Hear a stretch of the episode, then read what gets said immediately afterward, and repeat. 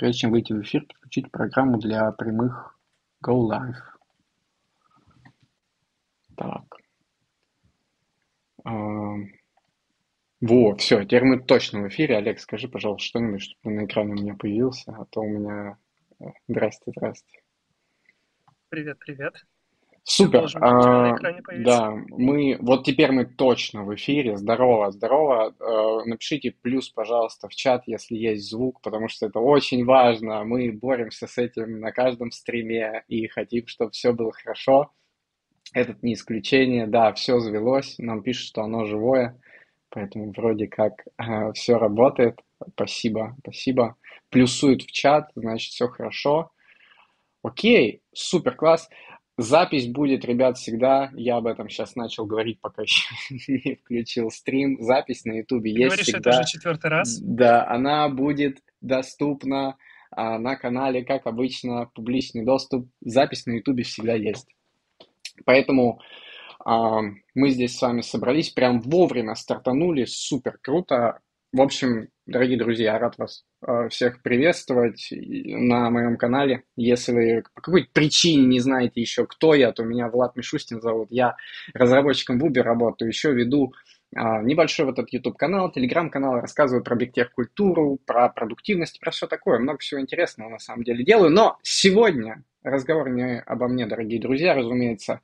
Мог ли я предположить, когда я начинал канал, когда я сидел в Ворон... сначала в селе своем, потом в Воронеже сидел, что однажды я получу возможность пообщаться с таким замечательным человеком, с которым мне выпала возможность пообщаться сегодня. У меня в гостях Олег Кожанов, разработчик с пятнадцатью годами опыта в индустрии, экс-Amazon, сейчас будет заклинание сложное, экс-Amazon Senior Technical Program Manager в Берлине. Замечательный совершенно персонаж. Олег, добро пожаловать, спасибо, что пришел к нам на стрим.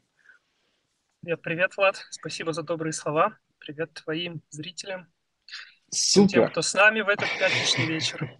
Да, ребят, спасибо вам, что пригнали в пятницу э, к нам на стрим, потому что, ну, это просто лютый стрим сейчас будет. Мы, ну, я не знаю, если у вас, так сказать, по двору, наверное, не ходит экс-Amazon Senior Program Technical Manager в вашем городе или где вы там живете, вы не можете с ним сесть на скамейку, скорее всего, и поговорить. А здесь в ламповой атмосфере позадавать вопросики в чат, побеседовать вообще просто за глаза.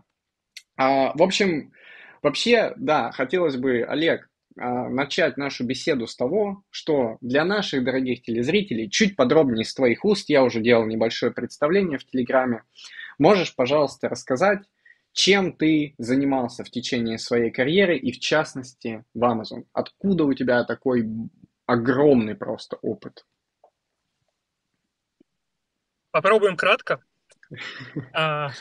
Начнем, наверное, сначала. До того, как я попал в Amazon, я десять лет работал в продуктовой компании в России, которая занималась разработкой специализированных систем хранения для телеком-операторов. Это еще одна mm-hmm. сложная фраза, скучная, но ее надо назвать, что бы это ни значило. В какой-то момент решил, что пора мне попробовать раскрыть для, тебя, для себя мир пошире. И в, уже, получается, три с половиной года назад... Нет, начал я искать это четыре года назад. Четыре года назад начал вот этот вот путь похода в Big Tech. Ну вот.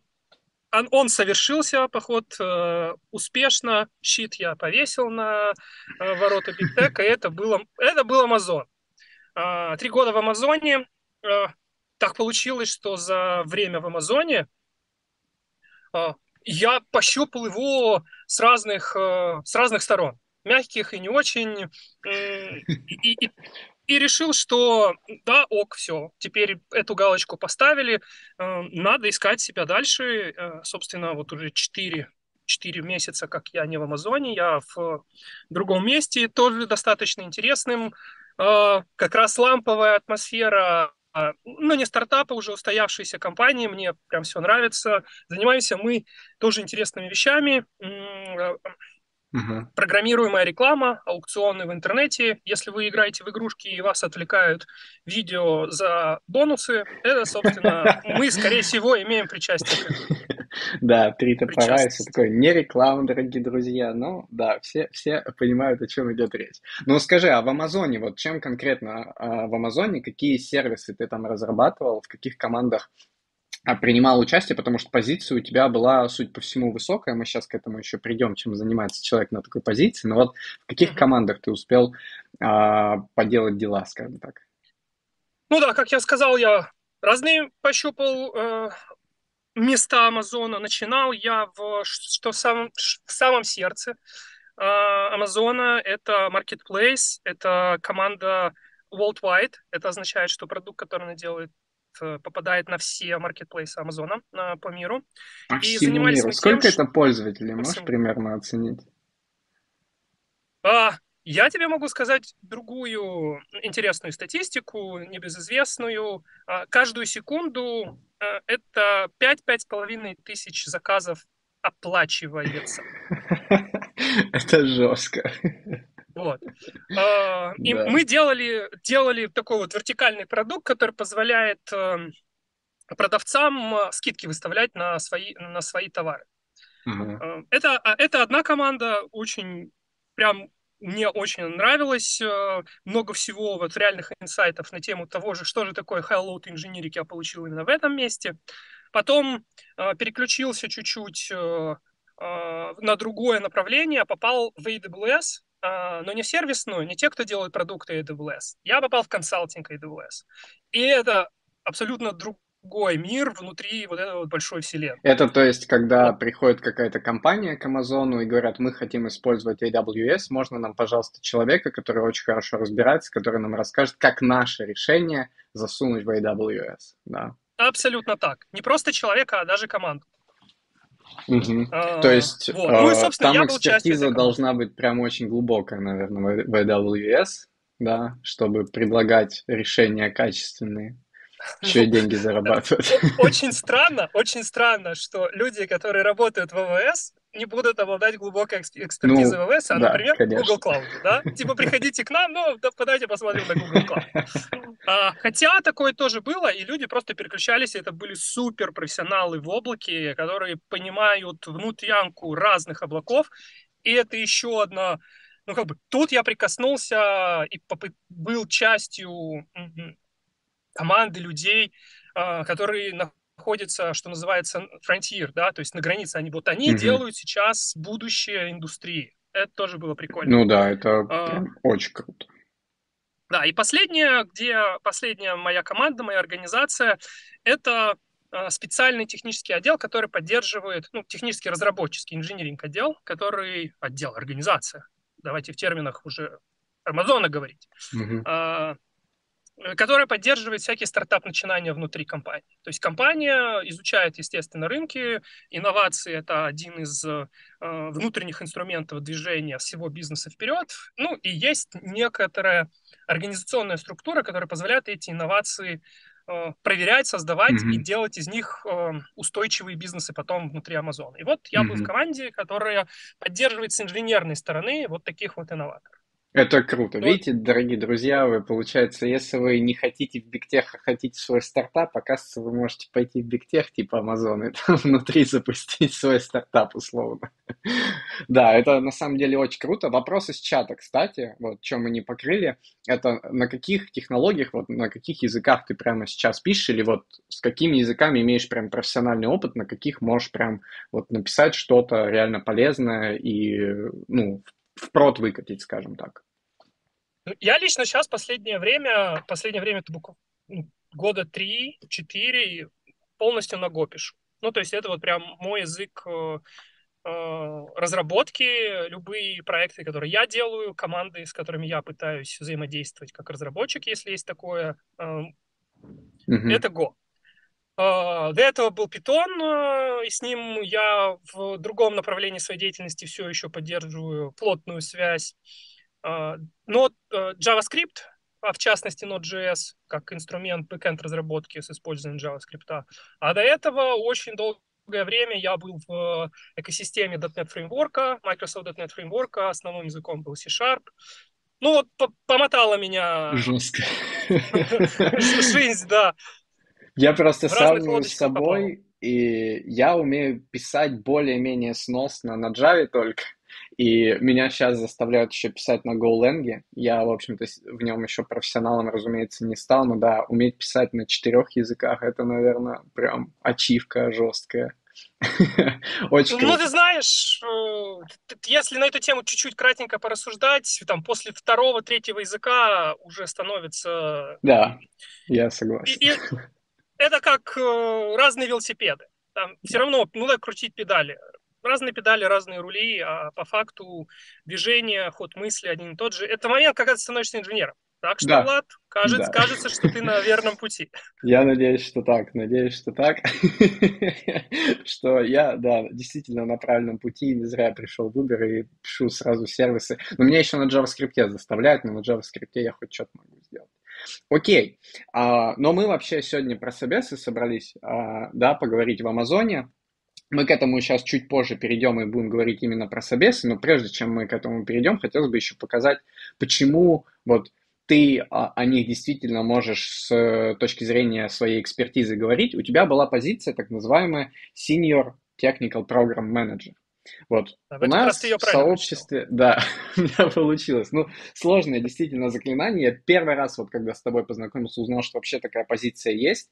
И вот в русскоязычном сообществе у нас довольно обычно простые позиции есть. Разработчик, обычно к нему еще привязан какой-то язык, как правило, один. Есть тестировщик, есть там DevOps и, ну, наверное, еще есть какой-нибудь эс эр и, если там проходит какая-то разница между DevOps. Вот, расскажи, пожалуйста, что такое uh, Senior Technical Program Manager в Амазоне? Ты не единственный, кто задается этим вопросом. Uh, так как я буквально недавно менял работу, я активно интервьюировался. И вот эту вот uh, сейчас последующую историю, которую я буду рассказывать, я отточил до блеска. И кажется, что она понятно рассказывает. А что же вообще ты делаешь или делал? Technical Program Manager, три слова. Самое пугающее, возможно, для твоих подписчиков, слово менеджер. Ну, типа, ну, фу, ну, да, ну, управление, Scrum, Agile, вот эти вот все, все слова, это тот, кто нас заставляет э, делать работать. Эстимейты наших задач и работать, да. Ну, отчасти, отчасти, да, это правда. То есть, э, одна, одна, один блок моих ответственностей э, был связан с управлением, ну, программ.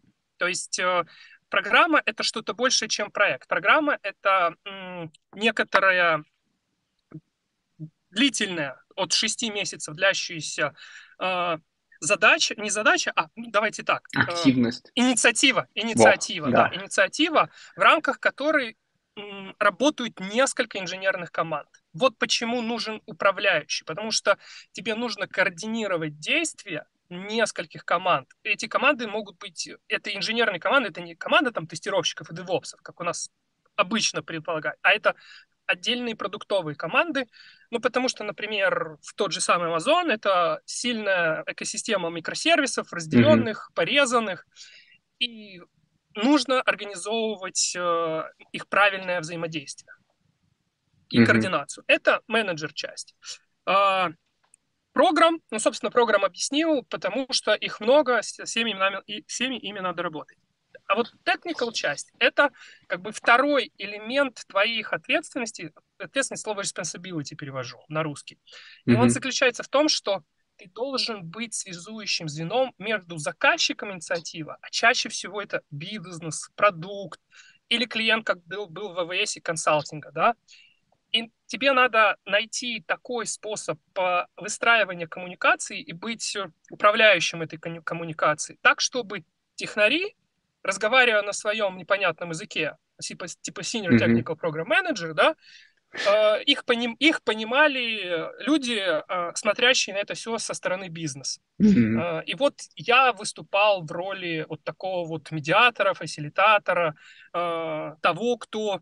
переводил с одного на другой, и в одну и в другую сторону. И тут mm-hmm. техническая экспертиза достаточно сильно, нужна достаточно сильная техническая экспертиза, чтобы как бы донести мысль цель правильную и до бизнеса, а разработчикам возможно перевести требования, поставленные бизнесу, на их язык, уже зная, что они там себе запланировали. Ну, то есть представляя, какая, какую систему строится. И вот они хотят, говорят, хотим кнопочку, я им говорю, так, ребята, у нас сейчас пришло требование на пять, пять касаний в разные точки нашей архитектуры, потому что вот такая кнопочка.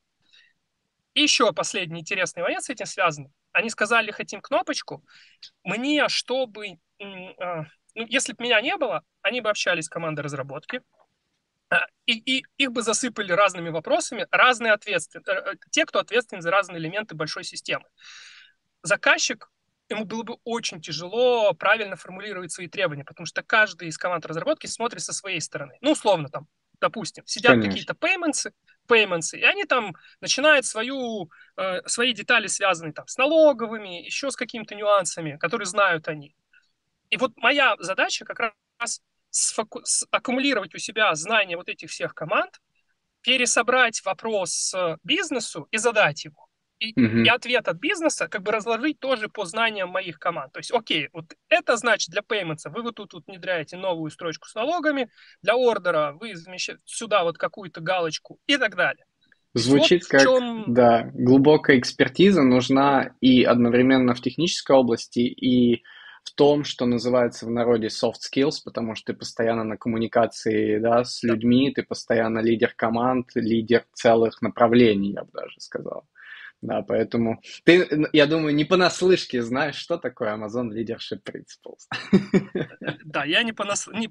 По-хорошему, любой, кто проработал больше полугода в Амазоне, точно знает, что такое leadership principles и зачем ну, они да. нужны. Много. Сейчас мы до этого дойдем. А вот как раз, в общем-то, подходим к этому. Поскольку у тебя была такая вот высокая довольно позиция в Амазоне и много где ты успел поработать, ну, очевидно, наверное, что за три года ты проводил вот типичных какое-то количество собеседований инженеров в Amazon. Можешь, пожалуйста, вот сказать, сколько собеседование вот за свою карьеру в Amazon ты провел по их правилам? Я буду, как это, ты много больших слов сказал, значит, много-много. Вообще, по, моим, по меркам Амазона, мое количество собеседований, оно маленькое, то есть около тридцать-тридцать пять. Всего-навсего. Всего, всего-навсего. Почему? Потому что собеседование является одним из ключевых обязанность, слово обязанности здесь важное, каждого Амазона, каждого человека, кто работает в Амазоне. Кто бы mm-hmm. ты ни был, ты с какого-то момента должен проводить собеседование. Не, разработчик, ты не просто пишешь код, ты еще должен проводить собеседование. И у тебя на некоторых позициях это даже может входить в твои э, цели квартальные, полугодовые, годовые. Это отслеживается, это важно. Это м, один из элементов построения вот такой вот большой культуры, что все всех собеседуют. Это, вот, ну, это круто, на самом деле, очень полезно. Мне кажется, это полезно и для самих инженеров, кто проводит собеседование, ну и для компании, разумеется. Особенно если ты на высоком уровне, наверное, действительно это должно быть одним из твоих таких кей пи ай. А что это вот были за собесы? То есть ты как вот technical program manager, senior technical program manager, ты концентрировался больше на behavioral части, ты делал алгоритмы или ты system design проводил, какие-то такие вещи? двадцать процентов моих интервью были софтвер-инженерами, соответственно, там были то, что, то, что в народе обычно называют алгоритмической частью. Mm-hmm. И остальные восемьдесят процентов это менеджеры, либо ти пи эм, такие как я, или те, кто претендует на позиции, такая, которая у меня, либо эс ди эм, Software Developer Manager, то есть люди, управляющие командами разработки. У них... в большинстве своем нету алгоритмической части, но у них обязательно систем дизайн. То есть одно из интервью на менеджерскую позицию э, является систем дизайн. Потому что э, нету эл эф о, ну то есть нету самого низкого, начинай, начального, да, такое слово будет более правильно, начального уровня. Все эс ди эм и ти пи эм начинают со второго уровня по шкале Amazon. Поэтому везде систем дизайн требуется. Вот, так что, отвечая на твой вопрос, у меня были и behavioral'ы, и э, алгоритмические, и систем дизайн тоже чуть-чуть я зацепил. Класс. Ну, а ты собесил их, вот этих персонажей всех, соответственно, ты говоришь, что в основном там менеджеры были раз, разнообразные, ну, в народе, я думаю, это называется что-то типа engineering manager, да, software developer manager. Yeah, да, да, да, да, да. Engineering manager, а, то есть да, это да, были да, люди в основном в разные команды или вот именно в твою программу ты их набирал?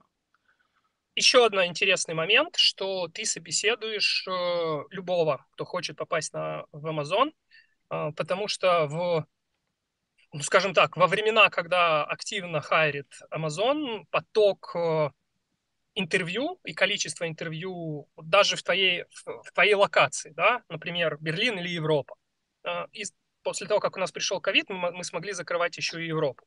Э, он был огромный. И не хватало людей, соответственно, все собеседуют всех. Ключевая мысль, которая присутствует во всех этих процессах, ты приходишь в так называемый луп, ну, то есть это вот те самые твои любимые четыре-пять собеседований, он называется луп на жаргоне.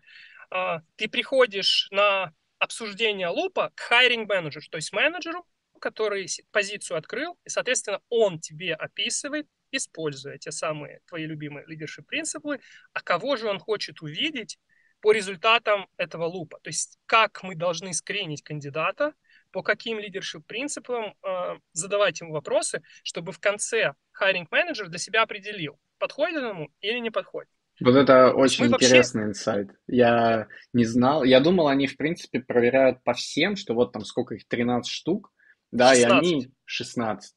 И они смотрят, что ты, в принципе, во всех отстреливаешь. А ты говоришь, что есть как бы какие-то прям желаемые, скажем так. Желаемые, да, да. Это как раз зависит от того, собственно, в какую команду ты идешь. Hiring manager чаще всего это тот самый engineering manager, который себе людей в команду набирает, и он понимает по структуре своей команды, кого ему не хватает вот на эту роль.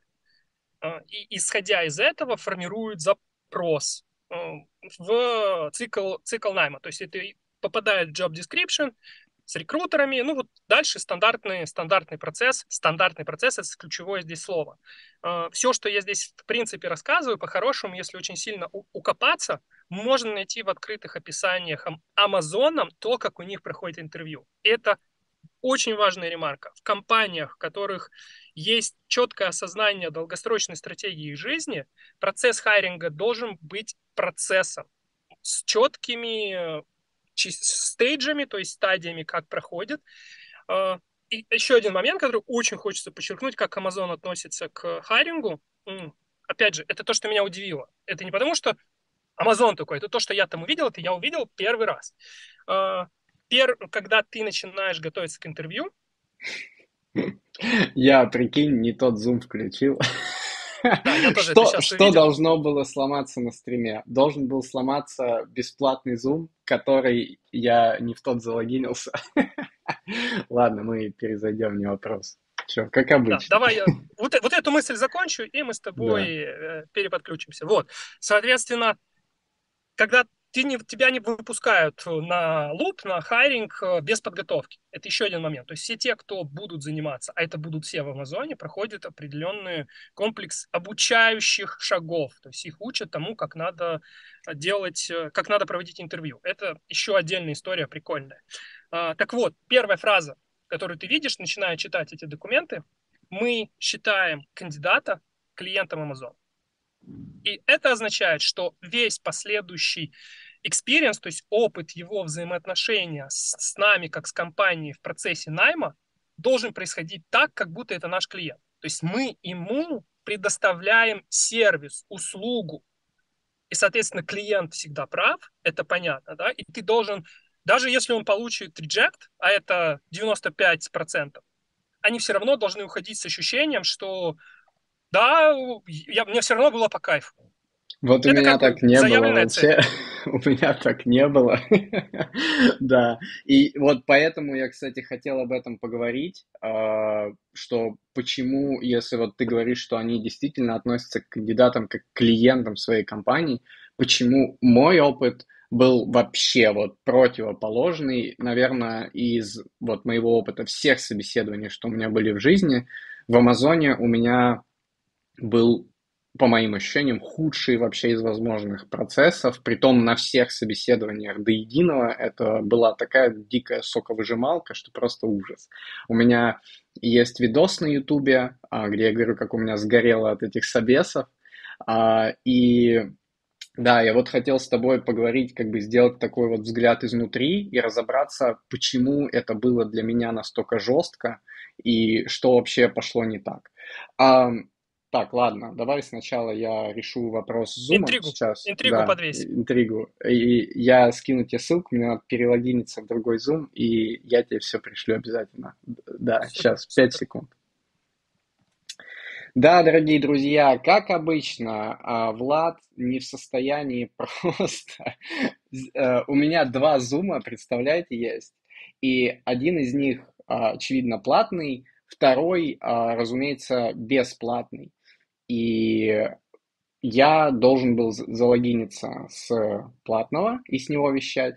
Но я залогинился с бесплатного, и все развалилось. Сейчас мы переподключимся, и все у нас будет супер круто опять.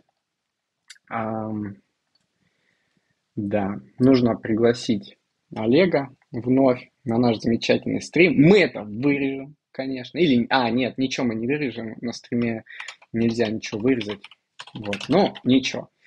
Как, я думаю, что мои стримы уже без технических неполадок в принципе невозможно представить. Это такая фишка, которая у нас происходит. Мы постоянно умудряемся находить все новые и новые способы сломать стрим. А, то есть ничего нового не произошло. Uh, все, мы переподключились, теперь мы находимся на платном зуме, наверное, я надеюсь.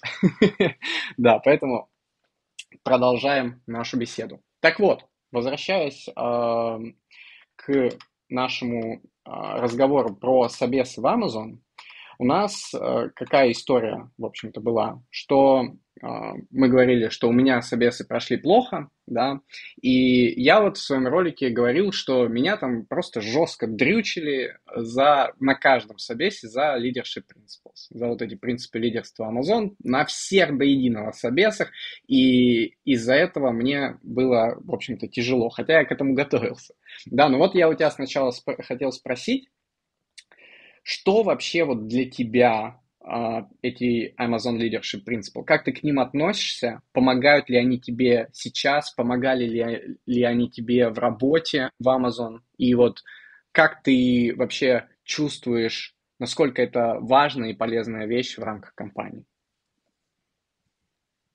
Да, вопрос понятен. Технический момент. Мне кажется, я твое видео не вижу, но, возможно, это только я. Так что, надеюсь... Теперь видишь, а, да. Супер. А, ну, да, на стриме видно. Ну, супер, хорошо. Uh, смотри, до того, как я м- попал в Amazon, такая штука, как корпоративная культура, я плевался от нее. Я, я думал, что это total bullshit. Ну, то есть это какой-то, какая-то фигня, которую придумали люди, которые должны их хотели оправдать свое существование в какой-то там структуре.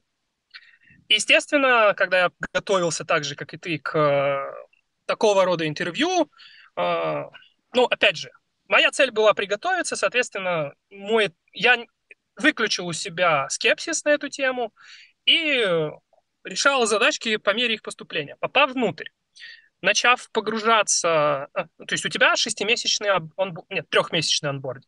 Mm-hmm. Трехмесячный онбординг – это три месяца, ты фокусируешься как раз на изучении, что происходит вокруг тебя. И погружение в Leadership Principles — это одна из ключевых частей, связанных с этим. Начинаешь ты с того, что вот читаешь их объяснения. Следующим шагом тебе рассказывается история появления каждого из этих Leadership Principles. То есть за каждым из них находится какой-то важный кейс в жизни компании, произошедший.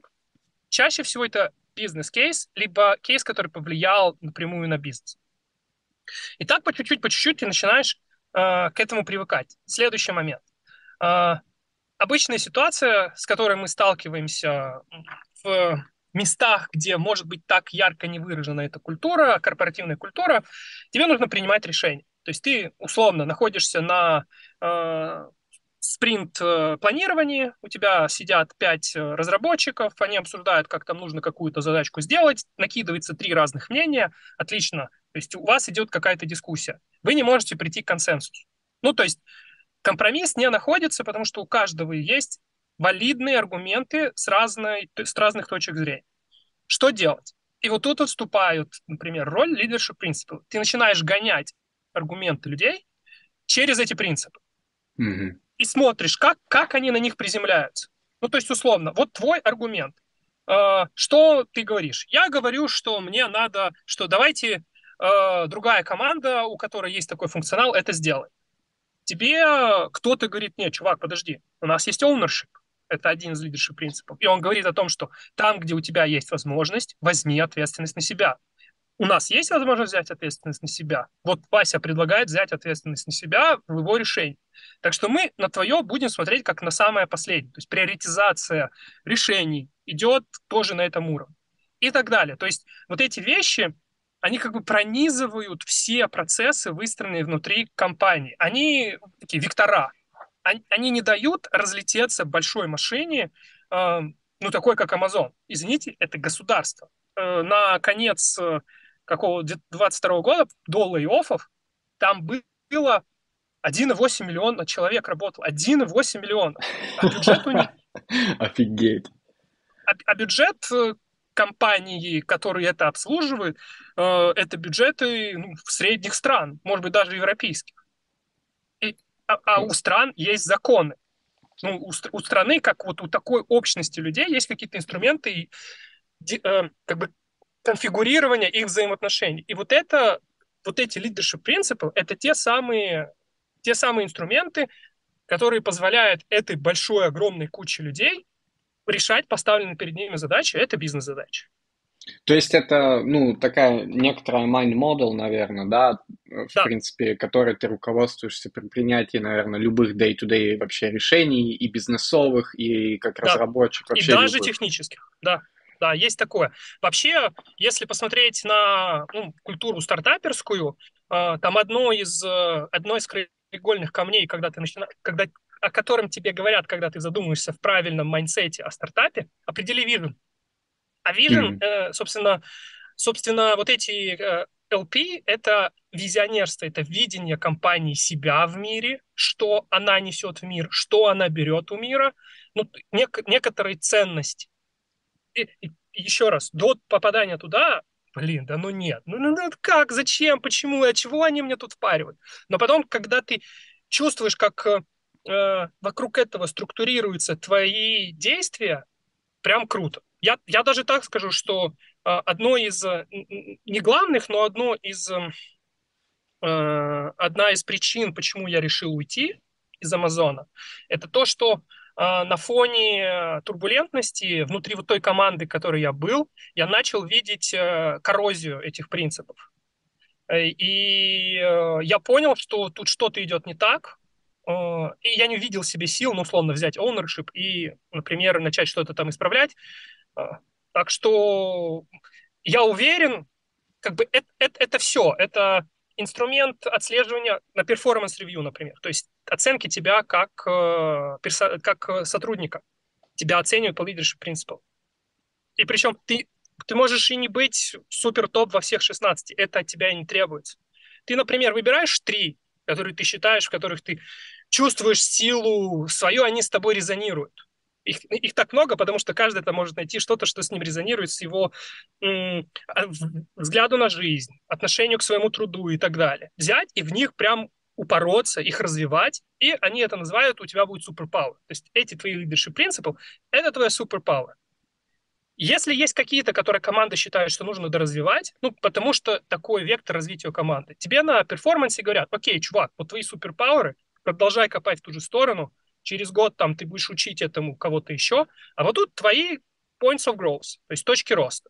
Вот здесь у тебя вроде ок, но нам нужно, чтобы ты начал перформить в этой, начинать работать таким образом, чтобы здесь у тебя появлялась экспертиза и компетенция, вот в этом направлении. Я понял. Ну, смотри, внутри компании вот я согласен. Это прям вот то, что ты говоришь, во мне очень откликается, и это прям имеет смысл. Например, Там, я работаю, когда с людьми, с командой, для меня очень важно, чтобы там была вовлеченность, правильную культуру мы воспитали, и я думаю, любой а, бизнес, любая командная даже работа, она в любом случае строится на каких-то принципах, а, будь то принципы Амазона или какие-то локальные, выстроенные а, самими людьми в данной ситуации, да. И действительно, когда ты работаешь, полезно иметь такую ментальную модель, которая позволяет тебе продуктивнее, может быть, где-то принимать решения. Но вот если взять именно собеседование, то вот насколько тебе, вот как собеседующему, который э, проводит эти интервью для кандидатов, насколько эти принципы позволяют тебе лучше именно кандидата узнать. Вот ты ему там задаешь какой-то вопрос, расскажи о какой-то ситуации, ты в голове держишь, что это там... принцип ownership вот этот, да, и ты ждешь от него какого-то ответа. И действительно ли это, потому что люди готовятся к этому, да, они, конечно, они точат эти рассказы и все такое. Действительно ли это помогает тебе при найме вот о человеке создать полную именно для тебя, как для собеседующего, картину, или, может быть, ты иногда где-то предпочел бы э, отойти от них и задать какие-то собственные вопросы из твою, к твоему опыту ближе, может быть? Хорошая, прям последняя фраза, которую ты добавил, я от нее оттолкнусь и э, отвечу тебе таким образом. Ты собеседуешь, когда ты в Амазоне, ты собеседуешь э, человека не через призму своего опыта, ты, потому что ты нанимаешь его не в себе команду. Ты чаще всего нанимаешь его в компанию. И вот это вот, то, что я вначале сказал, что перед тем, как мы собеседуем, нам hiring manager говорит, что нам нужен ownership, это, собственно, направляет твое, э, твой фокус внимания на человека. И э, еще один момент, чтобы ты, что же, чтобы ты понимал. Я, например, по ownership могу сказать, да, мне, вот это как раз отсылка к опыту. Я могу сказать, да, по моему мнению, та история, которую человек мне рассказал, я не увидел там чего-то, что противоречит нашему пониманию как компании ownership. Но помимо меня есть еще, как ты знаешь, три либо четыре других собеседующих, и у одного, или может даже у двух из них, будет та же самая проверка этого же самого принципа. И вот как раз за счет того, что несколько человек смотрят сфокусированно в истории, описывающей тебя с этой точки зрения, каждый из нас вот тут применяет свой опыт, а потом мы накладываем опыт друг друга, и, например, я увидел в твоей истории отличный ownership, а другой не увидит, потому что, например, ты рассказал свой ownership на маленьком пэт-проекте, где у тебя была команда, и ты никуда не полетела. Я оценил, да, ты команду смог построить, ты мог взять на себя э, какие-то важные решения. Э, да, ок, все, проявил ownership. Ну, по крайней мере, как, никаких красных флагов ты мне не засветил. Я, наверное, чуть больше среднего тебя поднял. А этот второй на это смотрит и говорит, нет, красный флаг. Почему красный флаг? Потому что он показал свой ownership в очень маленьком контексте, который не прошел, например, проверку продакшена. То есть у тебя пэт-проект, вы сделали, забыли, ты там заоунил, поуправлял компанией, но ты больше не показал других историй, где ты применял те же самые принципы в другом контексте. И, и, и, и тогда этот человек говорит, мне недостаточно информации, то, что он показал, мне тоже не хватает, все, он опускает ниже среднего. Я вот, да, как раз хотел спросить, почему вот у меня было, сколько там, четыре собеседования подряд, и да. Меня на всех за эти Leadership Principles очень много, очень долго спрашивали, очень интенсивно, и я думал, а нафига они все меня на эту тему спрашивают, почему не сделать одно behavioral условно собеседование, где все об этом поговорят, теперь понятно, то есть они собирают какую-то более... общую картину происходящего, чтобы это была более объективная оценка, да, кандидата, чем какой-то конкретный человек, как он воспринял, да, через призму своего так. опыта. Да, ну, это на самом деле логично. Вопрос, который, соответственно, у меня родился из этого, эти собесы, вот ты говоришь, они там собирают конкретные показатели по конкретному принципу, да, то есть они, когда вопрос задают, им, в принципе, это для собеседующего, мне кажется, очень серьезная такая ментальная работа, да, то есть тебе человек да. рассказывает историю, да. и ты должен вот ловить вот эти сигналы, да. что да. отстреливает, в какой принцип, и ты Все прям так. работаешь. Как у меня проходил собес? Я, вот как мы сейчас с тобой созваниваюсь с собеседующим из Амазона, Я ему что-то активно рассказываю, улыбаюсь, экспрессия, трали-вали, а он вот так вот себя ведет. И там, вот вот. да, он, и короче, печатает. да, и жестко он там строчит, и у него на лице вообще никаких эмоций абсолютно. У меня сложилось впечатление, что я беседовал с четырьмя роботами, которые, вот, печатные машинки, которые, вот, анализируют сейчас то, что я говорю. Насколько это у них, э, ну, вообще продуктивный формат. То есть у, у меня складывается впечатление, что они э, стандартизировали процесс, и вот они в твоем рассказе ищут какие-то ключевые слова, действия, пытаются это уловить. Но они э, в этот момент вообще забывают про тебя, как про человека, абсолютно. И мне кажется, вот эти, там, насколько ты э, корректно общаешься или еще какие-то такие вещи, они уходят совершенно на второй план. Насколько вот эта стандартизация процесса помогает хорошо узнать кандидата как личность, как персонажа какого-то, или это гораздо меньше интересует? Я, наверное, встречный вопрос, конечно, тебе задам. Что ты подразумеваешь под личностью и персонажем? И я понимаю твою эмоцию. И когда... Я, я, кстати, посмотрел, мне было интересно, что там бомбануло. Я посмотрел на твое видео, помню твои детали, о которых ты рассказывал. Давай так. По мне, по мне так. Это плохой customer experience. В твоем случае ты получил плохой customer experience от Amazon. Что тебе стоило бы сделать?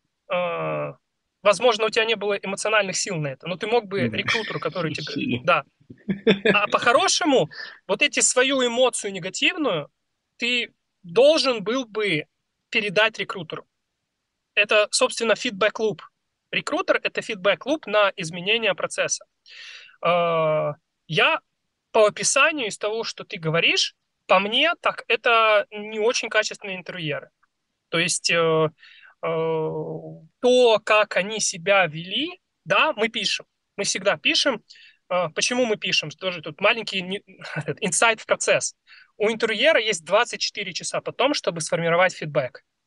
И из-за того, что это элемент интервью, это элемент, встроенный в его day-to-day рутин, у него может не быть тупо времени потом вернуться к тебе, как бы мысленно вспомнить, что же ты там все говорил. Поэтому вот эти вот ноуты, заметки, это важные точки реперные, когда он будет писать уже полноценный фидбэк по тебе, как бы выстраивая твою историю. Из-за этого запись идет. Mm-hmm. Хорошие интервьюеры. Ну, во-первых, тебя должны были предупредить. Я думаю, тебя предупредили, что... Да, они сказали, внимания. мы сейчас будем печатать очень жестко, я, мне это нужно для протокола, э, ну, ты как бы окей, но когда вы начинаете беседовать, ты на экспрессии весь такой, ты пытаешься человека вовлечь да, в свою историю. Да, ты не попал в энергию. Ну, но то есть ты, ты, да. Да, я согласен с тобой. Э, на самом деле... Э, одна из мыслей, которая проводится, что нужно пытаться держать вот этот эмоциональный уровень, надо стараться. То есть это один из элементов оценки последующего интервью. То есть если бы ты дал фидбэк, что, чуваки, вообще, в принципе, было нормально, но я чувствовал, что я разговариваю с роботами. У меня было вот четыре интервью, было три робота, и один, не знаю, ну, он был не роботом, но тоже такой, в, в полуобморочном состоянии. Да, у него там shadow был, поэтому один действительно был нормальный, потому что у него shadow а, сидел. А, shadow. Ну, вот... Я согласен. Как бы для тебя, для тебя да. конкретно это было плохо. Но представь себе, что ты покупаешь товар в Амазоне, тебе приходит помятая коробка. Что ты делаешь? Тебя, тебя приучили писать ревью, писать, ребята, плохо. Что сделает Амазон? Он заберет эту коробку, может забрать, если там все вот так, как есть, и прислать тебе новую. Это норм, это фидбэк-луп на увеличение customer service, ну, то есть э, улучшение опыта пользовательского. Что могло бы пройти после твоего ревью, каждый из них набрал бы там какие-то поинты, их не выводили бы потом на, на лупы. Mm-hmm. Ну, да, наверное, имело смысл это сделать, но я, да, действительно, я очень себя плохо чувствовал после этих собесов. Это была прям, ну, соковыжималка, я это называю. А я, я тебе брошу мысль, потому что усилия, которые ты вложил в них, несоизмеримо больше, чем усилия, которые вкладывает интервьюер, приходя туда. И ты почувствовал вот эту вот э, э, дисбаланс в вовлеченности в процесс. Для тебя, да. это, для тебя это момент, э, ну, такой переломный в жизни. Возможно, ты к нему готовился полгода. Очень долго, год. да. Очень долго. Ты э, доширак ел сухим, чтобы лид-код решать, например, да? И вот ты при, при, приходишь туда, вот ты вот хочешь показать, смотрите, вот, вот вывалить вот этот весь свои полгода, а, а перед тобой стена. Да, и, ну, и, так и было, это, вот это ровно так. Только я ел не доширак, я ел какие-то армянские блюда, но тоже свежезамороженные, что-то такую какую-то гадость. Да, было весело. Чисто, чтобы решать лид-код, действительно. А расскажи вот еще про такую вещь. Я вот готовился как бешеный к этим собесам. Я готовился, в принципе, в Big Tech, я абстрактно готовился. Да. Но еще я готовился специально под Amazon отдельно. Я прочитал да. эту книжку по Leadership Principles, у меня были отдельные истории, я разбирал эти вопросы, я писал их, у меня все было заготовлено. Я написал порядка тридцать-тридцать пять историй по всем принципам суммарно. Я был, и я, я их там отбил до автоматизма, просто у меня отстреливал каждый принцип и каждый вопрос. И вот я э, как бы пришел в таком качестве и не прошел эти собесы в итоге. Я, кстати, не знаю, где именно я там зафакапил, это был э, именно behavioral вот часть или... Ну, я думаю, что это была техническая часть, потому что у меня супер мало времени осталось там на алгоритмы, я не решил там одну задачу, вот, но... Вот интересный вопрос. Если я, допустим, кандидат, который не готовился к собеседованиям в Amazon, то есть я не... Ну, я слышал, что у них есть, допустим, Leadership Principles, но они меня вот... На меня там вышел рекрутер, позвал на собеседование, и я пришел. Есть ли у меня вообще шансы такой собес пройти, если я не готовился к Leadership Principles? У меня есть ответ, но прежде чем я его дам, мне интересно... услышать от тебя следующее. Вот после того, как ты, подготовившись к Leadership Principles и ос- осмыслив, осознав свой опыт, записав его, как ты себя почувствовал после этого? Не, конечно, конечно, я был сильнее. Я намного сильнее вышел и к собесам, и я сам, как человек, о себе очень много узнал. Поэтому я всем советую э, писать это не просто даже, когда вы к собесам готовитесь. Пишите, пока вы работаете, записывайте истории, что вы сделали за неделю, ведите дневник какой-то, маленькие даже локальные вещи. Это все потом можно развернуть в какие-то интересные ходы, интересные истории о вашем опыте, которые очень пригодятся, когда вы будете двигаться дальше по карьере. Действительно, они еще и уверенности тебе придают. Ты вспоминаешь о том, сколько всего ты сделал, и оказывается, блин, я, оказывается, более-менее нормальный инженер и человек вроде, да, почти адекватный. Наверное, у меня есть какие-то шансы даже попасть. Хотя это, да, представлялось, что ну как, я там, условно, я вырос в деревке, в сапогах ходил, гусей пас, и теперь я собеседуюсь в Big Tech и имею шанс там попасть в Amazon или в Uber или в Google, неважно куда. И когда ты, да, дел, делаешь вот эту ретроспективу всего, что ты делал за всю карьеру, ты думаешь, ну у меня есть шанс. И ты приходишь сильнее увереннее, и ты показываешь эту уверенность, действительно транслируешь людям, и они это понимают. С этой точки зрения, да. Но если я... То есть я понимаю, о чем ты говоришь. Если я не готовился, то я о себе этого не знаю, и мои вот рассказы, они, наверное, будут более а, блеклыми, потому что я где-то я слишком скромный, где-то у меня неподготовленная история. Я не смогу подсветить людям действительно качественно, почему я крутой профессионал, да. И, вот наверное, ты, ты сам ответил, ответил за, за меня на тот вопрос, который ты мне задал. Именно так. Во время осознанной подготовки ты проводишь ретроспективу себя как профессионала, и ты сам себе отвечаешь на вопрос, а стоит оно того или не стоит. И как ты также правильно, ответив на свой вопрос, сказал, что ты выделяешь нюансы, ты копаешься, что... каких-то вещах, которые, может быть, не замечал, когда был погружен полностью в рутину. Это, это вообще такая само, самоисцеляющая практика. Можно даже сказать, что возьмите эти принципы и оцените себя по ним. Вы, может быть, и не будете лучшими по каждому из них, но там будет один-два, в котором вы почувствуете, что да, это... И вы, может быть, вы даже никогда и не знали, что это ваше, что вы на самом деле оунер, потому что вот тут вот один отказался, я за него сделал. Вот тут вот заказчик сказал допилить, команда говорит, да не, фу-фу, а вот ты видишь ценность в этом, и опять взял, сделал, и так далее. И вот так наберется, наберется, и вы, о, так блин, так я оунер, я могу драйвить, я есть, я кто-то есть в этом, и ты сам себе это осознаешь. И когда ты никогда этого не делал, самое страшное, что я для себя определил, что такое синдром самозванца для разработчиков. Синдром самозванца – это когда ты ничего не знаешь про себя. Кто ты есть как разработчик. Это прям фундаментальная мысль, я бы сказал. Я думаю, всем нам нужно вынести хотя бы ее с этого стрима. Это прям очень круто. Ну, слушай, когда человека спрашивают, ты кто? Я бэкэнд-разработчик, я джейсончики перекладываю.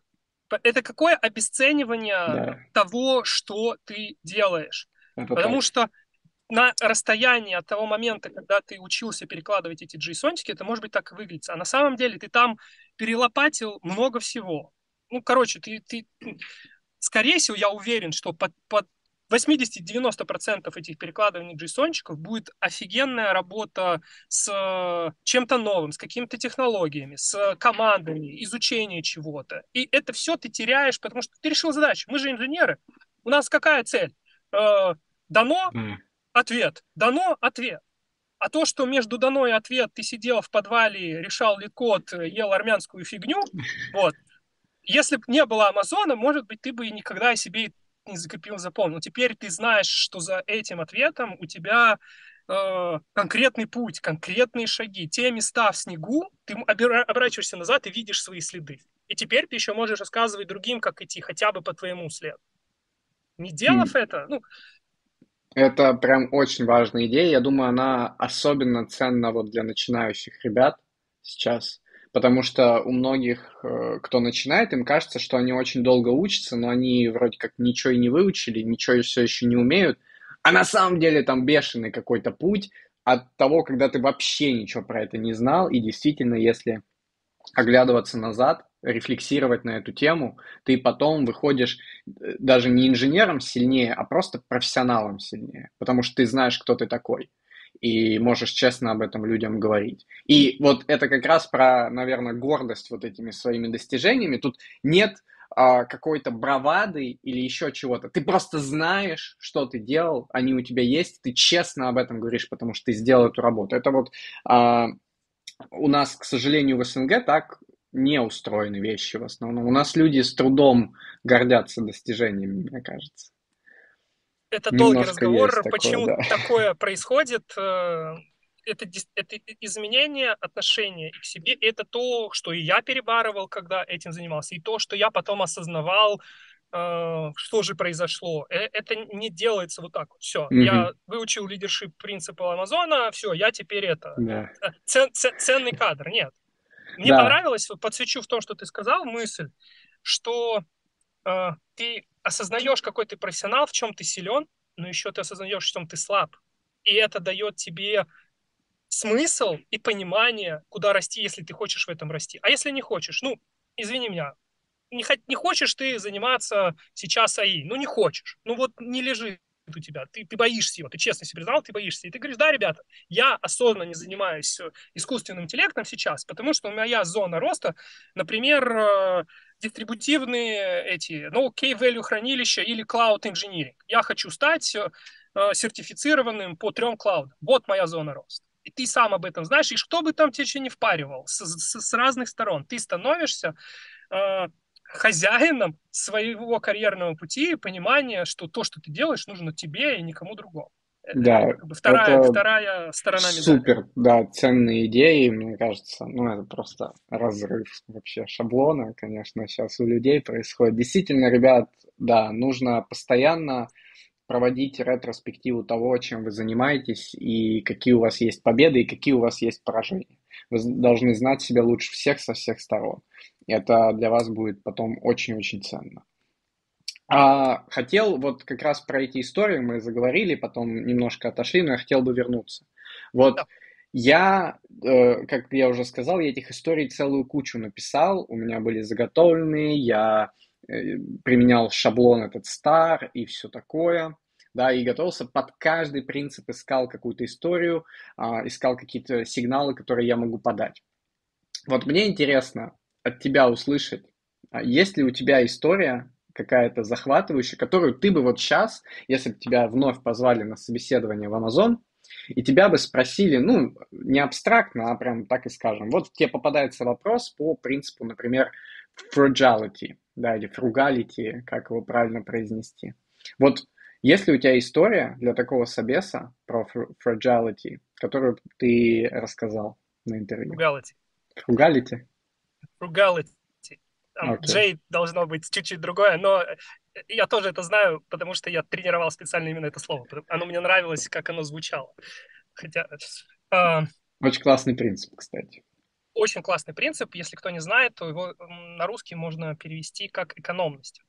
Э, и за этим принципом офигенная мысль. Она просто меня в какой-то момент разорвала. До момента, как я ее увидел, потом я увидел ее на практике и понял, ну, когда на практике видишь, думаешь, блин, ну, лучше бы его не было, но с другой стороны, ну, ладно, пусть будет, вообще в этом смысл есть. В чем, в чем, в чем идея? А, наверное, все... Я, я помню твой вопрос, у меня, история у меня есть, это не то, что я сейчас ее придумаю, когда ты начал ее говорить, у меня всплыла история, которую я писал. Я также писал, как и ты, для каждой принцип, одну-две истории, она у меня всплыла. Я... Так что у меня заготовочка есть. Но про frugality совсем чуть-чуть. А, экономность. Вы, наверное, все слышали, что Big Tech очень сильно любит своих разработчиков, поэтому пытается создать максимально комфортные условия, рабочие для них. Ну, все наслышаны о столовых Гугла, где у них отдельные строятся этажи, здания с разными видами кухен, с тремя баристами, которые делают разное это. Это прикольно. Ну, то есть это то, чего, может быть, ты ожидаешь от Big Tech, и то, как они пытаются привлечь к себе лучших из лучших. Amazon говорит: нет, мы не будем это делать, потому что каждый, каждый наш доллар, вложенный в этого баристу, это доллар, который мы забираем у нашего клиента. И потому что мы не делаем так, наши клиенты получают лучший сервис за минимально возможные деньги. Все, бизнес-дривен штука. Хочешь, не хочешь, как это, если ты хочешь идти в Big Tech, чтобы кушать бесплатно, то Amazon не для тебя. Потому что Amazon считает, что они дают competitive salary, то есть зарплату, которая позволит тебе нормально питаться. Она ну, чуть на самом деле это так и есть. Она выше, чем по рынку. Зарплата в Amazon, чуть выше. Кажется. Чуть выше рынка. Опять же, есть, есть другие мнения, э, и мое тоже, но это для, для другого. Или, или, или чуть позже мы с тобой можем это с, э, обсудить. Так вот, да, вот он принцип. Экономность. Моя история про экономность была следующая. Когда мы... Я рассказывал, получается, историю моего десятилетнего опыта вот, нахождения в России и работы вот на ту продуктовую компанию, которой... За десять лет там, конечно, истории набралось. Которая мне понравилась, и я хотел о ней рассказывать. У нас вышло большое обновление нашей системы на новой системе хранения. То есть мы делали большой рефакторинг, уходили от одного принципа к другому.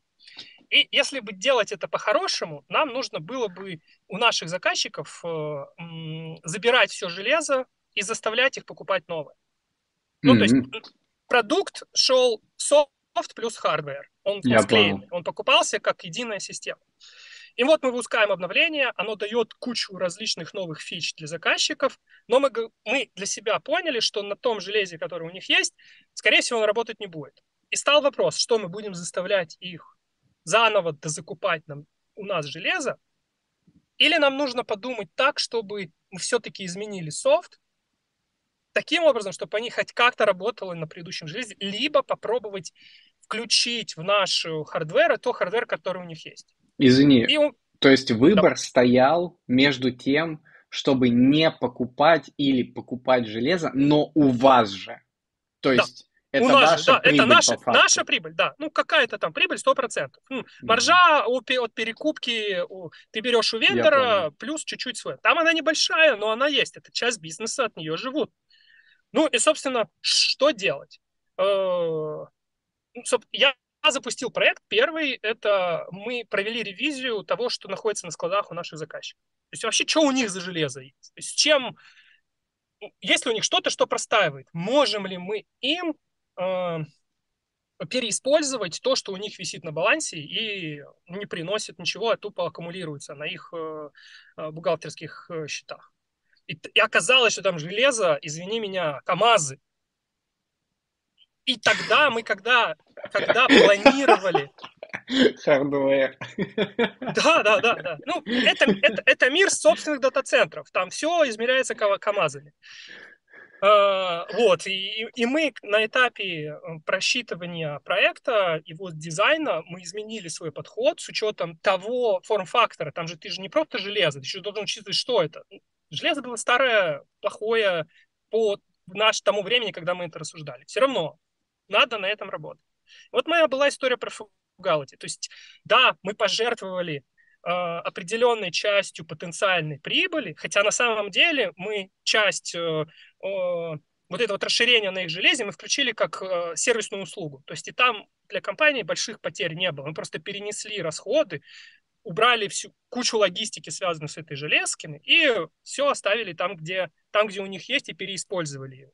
И таким образом, да, фругалити сделали. Плюс ко всему, это э, еще одна штука, еще один есть принцип, это earn trust есть, то есть заслужи доверие.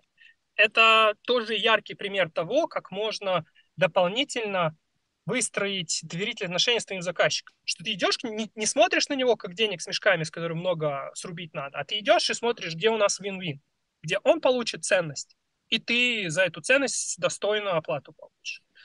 Мне кажется, это прям для Амазона, ну, просто вот прям в цель бьет, и великолепная история прям для собеса, вот прям идеально. Мне кажется, кажется, я ее и рассказывал. Кажется, это у меня в фругалити попал. А конечно, вот у меня к тебе, да. Кстати, вопрос был. А ты, когда же они задают вопрос, ты, у тебя были заготовлены свои рассказы, ты вычленял, а какой принцип они хотели да, услышать? Да, я готовился, да? То есть у меня, понятно, что у меня там не было, например, то есть у меня могло быть так, что под разные принципы у меня была одна и та же история, но я знал, что это одна и та же история, и, соответственно, я ее писал просто по-другому, я подавал другие сигналы под каждый вопрос, и я всегда старался думать действительно, так, это вопрос про что. То есть, что я пытаюсь здесь подсветить? Потому что они, конечно, не спрашивают тебя, расскажи мне про фругалити. Они говорят, там, расскажи какую-то ситуацию, что там у тебя было, и надо понять, про что они спрашивают. Ну, это челлендж, но я пытался так сделать, не знаю, насколько у меня получилось, но, да, к этому я тоже стратегически готовился, на самом деле. А у меня тогда еще есть вопрос, вот опять, по поводу... Все это, типа, замечательно про эти принципы, это, типа, супер круто, но они задают этих вопросов очень-очень много на собесе. У меня, меня просили рассказать три или четыре истории, каждый собеседующий. Да, вот мы сейчас вот с тобой беседовали, каждая история у тебя занимает, ну, минимум четыре минуты, я думаю, больше может занять. Чтобы хорошо развернуть. Да, а, пока вы там еще а, пообщались в самом начале, туда-сюда, и вот ты на Amazon Leadership Principles отвечаешь от тридцати до сорока минут в целом. Собеседование у тебя длится час, и они прям с него сбегают, типа прям закончился собес, они с него уходят. У тебя остается двадцать минут на какую-то техническую задачу условно. Ну, будем считать двадцать пять тридцать максимум. Там, потому что еще дополнительные вопросы могут полететь. Мне было это очень тяжело, потому что я не готовился, очевидно, решать задачи уровня там слит-кода medium-hard. Ну, окей, medium я мог позволить себе решить за двадцать минут, и то, если повезет, хорошая задача попадет с hard, но это Unreal для меня тогда было. Вопрос. Если я вот такой кандидат, и я прекрасно ответил на все вопросы по принципам лидерства на собесе, но потом мне из-за нехватки времени не хватило, не знаю, производительности, чтобы разложить там какую-то алго-задачу, супер круто, где-то я, ну, не доработал, скажем так, в ней. Насколько это критично э, на таком собеседовании? Или если я... решу задачу идеально, но немножко не дожму по э, принципам лидерства, то будет хуже. То есть, что важнее на таком собесе? Потому что у него как бы две части есть. Лидершип принципы важны. Это часть культуры, и не проход по ним, как, как бы ты хорошо хар- хардовые задачи не решал, если ты не проходишь, если ты даже medium, ну то есть средненький по больнице, по лидершип принципам тебя не возьмут. Угу. Тут еще один момент Логично. такой. И, по-моему, по-моему, они тоже об этом заявляют в публичном пространстве. Amazon хайрит, если они видят, что кандидат лучше, чем пятьдесят процентов существующих уже нанятых сотрудников. То есть тебя оценивают не просто какой ты есть, а еще и смотрят, приносишь ли ты дополнительное value в компании, являясь лучшим, чем половина существующих там людей. Ну и, судя по всему, эта планка, очевидно, постоянно повышается, потому что, когда берут нового человека, который лучше, пятьдесят процентов планка выросла. По чуть-чуть, по чуть-чуть, по чуть-чуть, да-да-да. Может быть, она просиждает, когда там вот лей-оффы идут, когда немножко меняется, и они опять э, начинают расти с чуть более низкой базы. Это как бы первая история. Вторая история, связанная с, с алго-штуками. Э, конкретно в Амазоне это, по-моему... Тут надо уже смотреть разницу, потому что у Гугла Калга так же, как и у условного Яндекса. Там ты должен упороться, решить да. до конца самым оптимальным способом, а потом тебе еще накинут некий контекст, в котором твой способ не оптимальный, ты еще должен изменить. Это их принцип. Так как тут у тебя действительно от двадцати до двадцати пяти минут на задачу, тебя оценивают не по правильному ответу. Продолжается оценка тебя в контексте решения инженерной задачи, но уже как инженер. Ты же не писал там на условной Java, которую ты знаешь. Ну, вернее, ты писал на условной Java, которую ты знаешь, но тебе не говорили «пиши на Java». Mm-hmm. Они же не говорят, что мы назов... нанимаем Java-разработчика. Они говорят, что мы называ... нанимаем solution-инженера. И ключевое, два слова, давай их переведем на русский. Solution – решение, инженер – инженер. То есть это люди, которые инженерными способами будут искать решения поставленных перед ними задач. И ты на алго-штуке, тебя оценивают, как ты как инженер идешь к решению. Опять, как ты общаешься, как ты оцениваешь задачу, как ты рассуждаешь о ней, э, как ты снимаешь требования с человека, который с тобой общается, как ты эти требования перерабатываешь, тестируешь ли ты ее в голове самостоятельно и так далее. И тому подобное. То есть идет анализ твоего процесса решения. Да, круто, если ты еще и доведешь до правильного решения. Это как бы дополнительный плюсик. Но если действительно у тебя не хватает времени, а это отмечается. Ну, то есть, когда идет анализ, всегда подсвечивается, что там у нас осталось там, двадцать или пятнадцать минут на систем-дизайн. Понятно, что там за эти пятнадцать минут сможешь с меня только снять входные данные. Да, да и, и, и все. И можешь там накидать какой-то первый драфт или порассуждать на эту тему. То есть, там конкретно идет оценка а, скиллов, связанных с... Ты не испугался ли ты этой задачи? Не вогнал на тебя ступор? Молчишь, не молчишь? Как коммуницируешь? Они вот, готовятся вот. как-то, вот собеседующие, вот именно к такому формату? То есть есть в Амазоне какие-то, я не знаю, э, может быть, там курс э, молодого собеседующего, который есть. надо пройти, да, и Три понять, уровня. как это устроено? Три уровня. Начинающий уровень. После начинающего уровня ты можешь эл пи скринить. Второй уровень ты можешь эл пи и алго делать. эл пи — это Leadership Principles, да, принципы лидерства. Даже, наверное, четыре. На третьем уровне тебя подпускают к систем-дизайну и ко всем остальным ниже. Четвертый уровень — так называемый bar-raiser. Это фасилитатор процесса вот этого лупа. Он не участвует в интервью, он слушает каждого интервью, ну, то есть он проводит пост-оценку того, что говорят э, собеседующие. Он человек, который там, у него, у него может быть пятьсот, шестьсот, семьсот интервью проведен. То есть он понимает э, процесс до молекул, и он знает, как правильно вытащить из интервьюируемого необходимую толику информации, которая, может быть, сейчас является ключевой для решения. И последний момент, почему, самое, почему сложно попасть, реально. То есть там статистика, три-пять процентов из тех, кто поддаются, в конечном итоге оказывается внутри Амазона. А теперь посчитай, сколько сотрудников, посчитай, сколько, сколько только на холодное попадает. Это, Если конечно, хотя бы, жестко, и там жесткий, да. Хотя бы один интервьюер говорит red flag, я против, declined, все.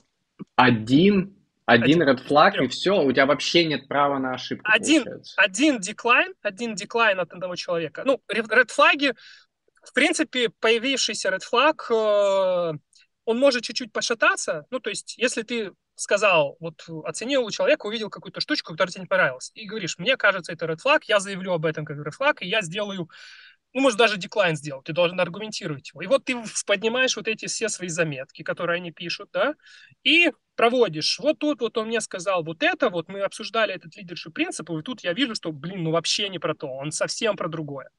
Mm-hmm. Он э, идет тупо вразрез ему. Ты описываешь свое восприятие это, ты рассказываешь это вот группе других людей. А представь, там сидят те, которые сделали три, hire, ну, то есть, да, нанимаем.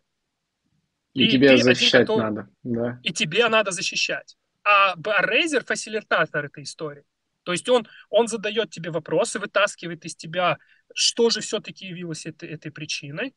Дальше на... тебе задают вопросы со своего взгляда те, кто сделали hire. Ты либо соглашаешься, что не, ребята, наверное, да, соглашусь, что э, кажется, что я не так посмотрел, все, окей, я тогда тоже hire. Либо говоришь, нет, ребята, для меня это red flag, вы меня не убедите, я четко это увидел, э, все. Ну, там есть еще один нюанс, э, релуп. Есть еще такая штука, что э, Barraiser может принять решение вместе с рекрутером. То есть, если кто-то сказал э, decline, а остальные, ну, no hire, а другие сказали три хайра, э, он может э, Barraiser заявить, ну, давайте попробуем его еще раз где-то. Есть ли другая роль в другой компа- команде с другим хайр-менеджером, куда мы можем человека направить? В принципе, на релупах люди тоже залетают нормально. Угу. А, ну, то есть вот так еще может быть, да. Ну... Я по релупу попал.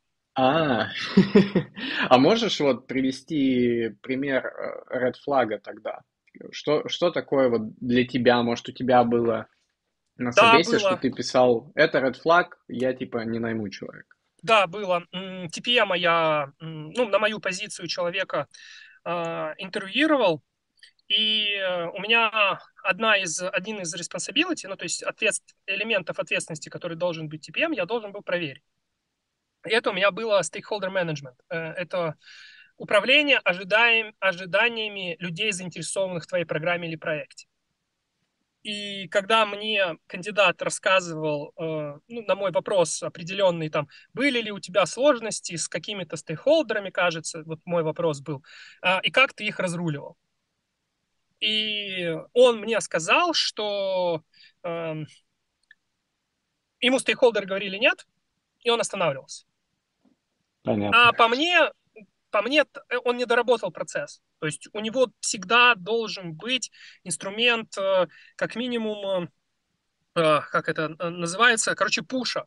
Он должен знать, как он может решение, которое влияет на работу твоей, ну, на исполнение твоей программы, если это важно для нее, ты не должен останавливаться. То есть даже если тебе кто-то один говорит «нет», а ты считаешь, что это «нет, это да», и команда считает, что «нет, это да», ты должен... перед тем, как э, начинать программу, сразу со всеми оговорить, что в таких ситуациях мы идем, например, через руководство. То есть они решают. То есть ты, да, есть стейкхолдер, но у тебя есть еще человек, который принимает решение выше тебя. И если ты мне буксуешь процесс, я должен сходить к тебе. Я хотел от него услышать, что он вот это проговорил, выстроил как-то э, процесс, рассказал об этом всем участвующим, и в случившейся ситуации, которая произошла у него, он говорит, окей, ты говоришь нет, ну тогда я эскалирую. Вот, я вспомнил слово. Я делаю эскал... yeah, эс- эс- эскалирую его. Mm-hmm. И, и дальше разбираемся. И если вот те вот наверху final decision maker, да, то есть те, кто принимает последнее решение, если они тоже тебя поддержат, все, ок, тогда. И тут, смотри, засвечиваются какие принципы. Uh, disagree and commit, то есть не соглашайся, yeah. но если кто-то говорит, Настаивай. Что нет, мы работаем так, не соглашаешься, настаивай, но потом комиссия. То есть, все, ребята, да, хотя я с этим не согласен, но команда приняла решение, угу. работать. Мы все вместе. Да, да. Ownership, он не проявил ownership, он earn trust не сделал, то есть он не э, выстроил правильную коммуникацию со стейкхолдерами, он не вот эту доверительную. Ну, то есть у меня флагов тут да. нормально набралось. Я понял. Ну да, это на самом деле такая... Мне кажется, это одна из типичных историй. Я такое тоже часто встречаю, когда я вот э, собесил ребят на, на разных уровнях еще до Uber, и мы тоже беседовали про что-то подобное. И вот подобную ситуацию разбирали, что есть заказчик условный, который там говорит тебе, что мы не будем там делать какое-то серьезное решение, твои действия. Ну, типа, если заказчик сказал, то не будем, получается, он платит деньги, он решает. Ну, тут как бы, да, все понятно. Скажи, от себя финальный вопрос хотел задать, потому что мы уже довольно долго беседуем, еще хотелось бы чуть-чуть из чата посмотреть вопросы. Вот, но у меня есть один заготовленный очень интересный вопрос. Прежде чем я его задам, хотел всем нашим дорогим телезрителям сказать, что мы с Олегом собираемся в первый раз, но совершенно точно не в последний. У нас есть огромное количество тем для обсуждения, и мы еще будем говорить, говорить, говорить, говорить про Big Tech, про Amazon, про всю эту движуху, и Олег будет и от себя очень много материала предлагать. Это будет супер круто и захватывающе. Поэтому не переживайте, если мы какую-то тему, которая вас интересовала, прямо сейчас не покрыли. Уверен, что мы ее очень скоро покроем. Так вот, вопрос, который я заготовил, очень интересный, такой абстрактный, гипотетический. Если бы ты сейчас строил свою собственную компанию, стартап, например, какой бы из принципов лидерства Amazon ты бы взял себе и почему именно его? Чтобы построить Попробуй. в своем стартапе культуру, вот какую-то. Примерно понимая стадии развития компании от стартапа до чего-то большего, я точно могу сказать, что она бы менялась от стадии к стадии. И на первой стадии э, это точно ownership был бы и innovate.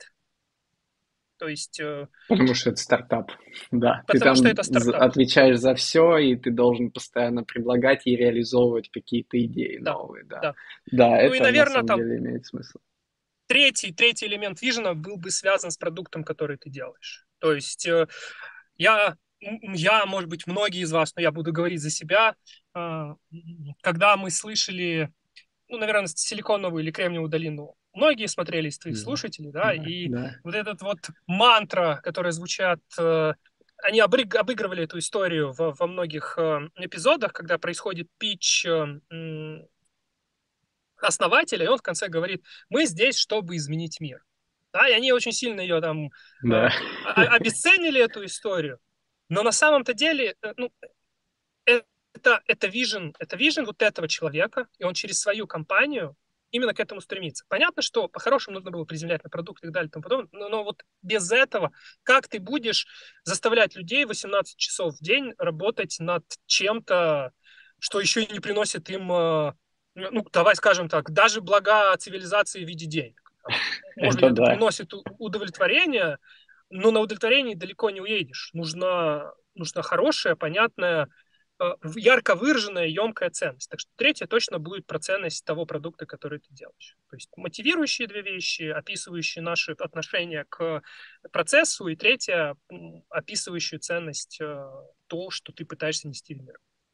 Это очень круто. Ну, рационально, я бы даже сказал, потому что действительно, если ты запускаешь стартап, это, наверное, самые ценные вещи, какие у них есть, именно для вот этой тусовки. Но наверное, да. Я прям о таком чем-то более подходящем даже подумать не могу, потому что ты там больше сам по себе. Самый популярный вопрос у нас э, в комментах, это, разумеется, вопрос нецензурный, невежливый. Сколько в Амазоне платят денег? Да. Вилка синьора в момент, когда я нанимался, бейс, это... Ну, основная зарплата, зарплата да. Основная зарплата до, до выплаты налогов от девяноста до ста десяти. Это в Берлине. Тысяч, тысяч евро в год, да, в Германии.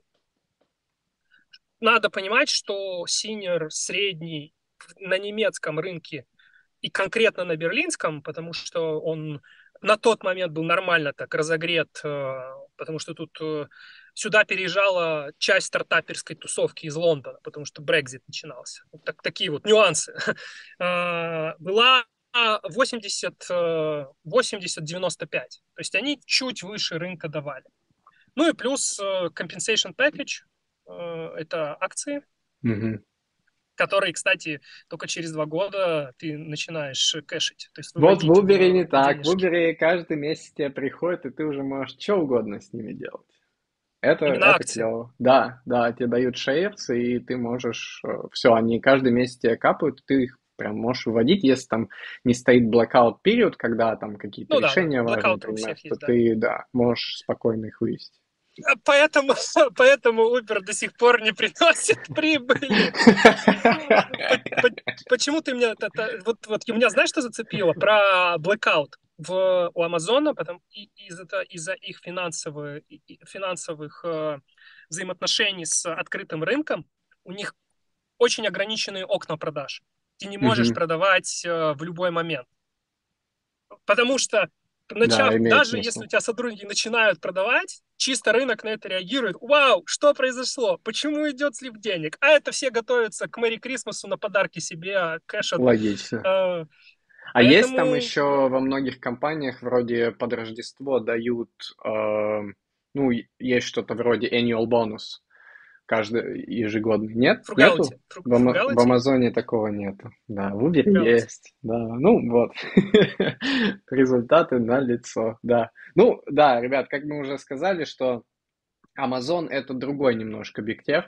Это вообще не про то. А как они с едой вот поступают? Просто носят, как обычные люди, контейнеры на работу?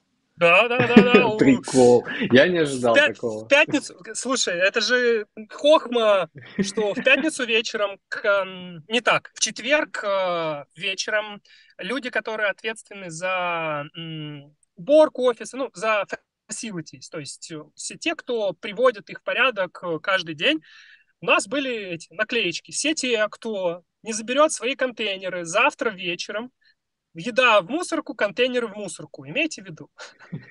И в четверг у тебя забитый холодильник в, вот всякой фигней. Ну, не в, люди еду приносят, не доедают. А в пятницу, ну, половина. Половина выкидывается. Половина mm-hmm. ящиков на кухне, она все заполнена отмытыми этими контейнерами. Жестко. Ну, вот, кстати, вопрос э, из чата еще один. Э, от себя чуть к нему добавлю. Вообще вот из того, что ты рассказываешь, из того, что я слышал и через какой опыт на собесах у меня был, и я с людьми разговаривал. Amazon — это компания, которая, в которой ты очень сильно вовлекаешься в процесс. Ты занимаешься, в принципе, работой супер плотно. У тебя весь день, судя по всему, занят прям работой очень интенсивно. Как... с в итоге work-life balance, вот у тебя, например, было, ты спокойно к этому относился или ты был очень сильно вовлечен, что тебя это прям забирало? Именно вот культура Amazon, которая, я так понимаю, она очень сильно направлена на то, чтобы люди прям эффективно работали. Никто не будет запрещать uh, work-life balance по твоему собственному решению смазывать, но... Uh, все равно за этим следят и наблюдают. И э, те самые инжиниринг-менеджеры, они внимательно смотрят за тем, чтобы люди не горели. Mm-hmm. Потому что уже четко, ясно, понятно, и исследования, и даже опыт этих инжиниринг-менеджеров говорит о том, что даже если у тебя чувак сейчас спринт бежит, и он все вывезет, ты теряешь его потом на, на какое-то количество времени. Mm-hmm. И убивать людей ради краткосрочных целей, это не про Amazon. Amazon — это стратегическое мышление на всех уровнях. Там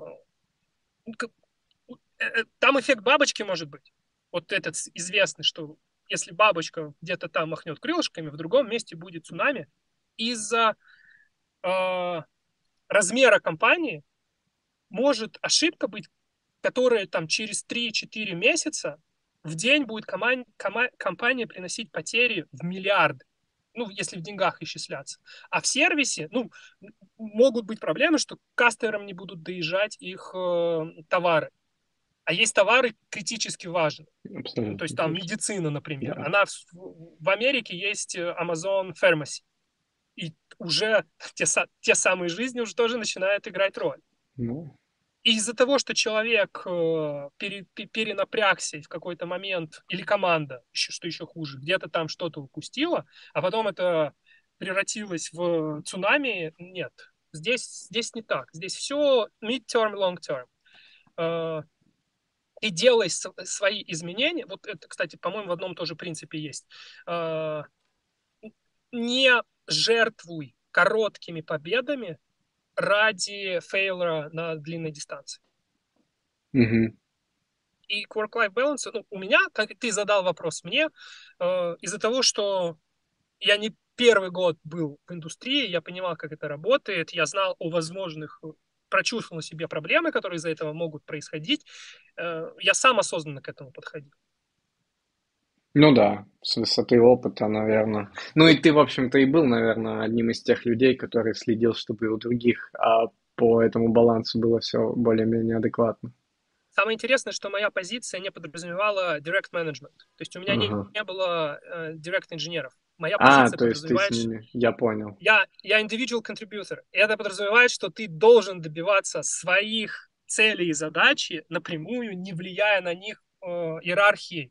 Uh-huh. Это вот самый челлендж в этой, э, в этой позиции, что тебе нужно людей побуждать работать, не обладая управленческим ресурсом. Ну, да, это прям вызов серьезный, мне кажется.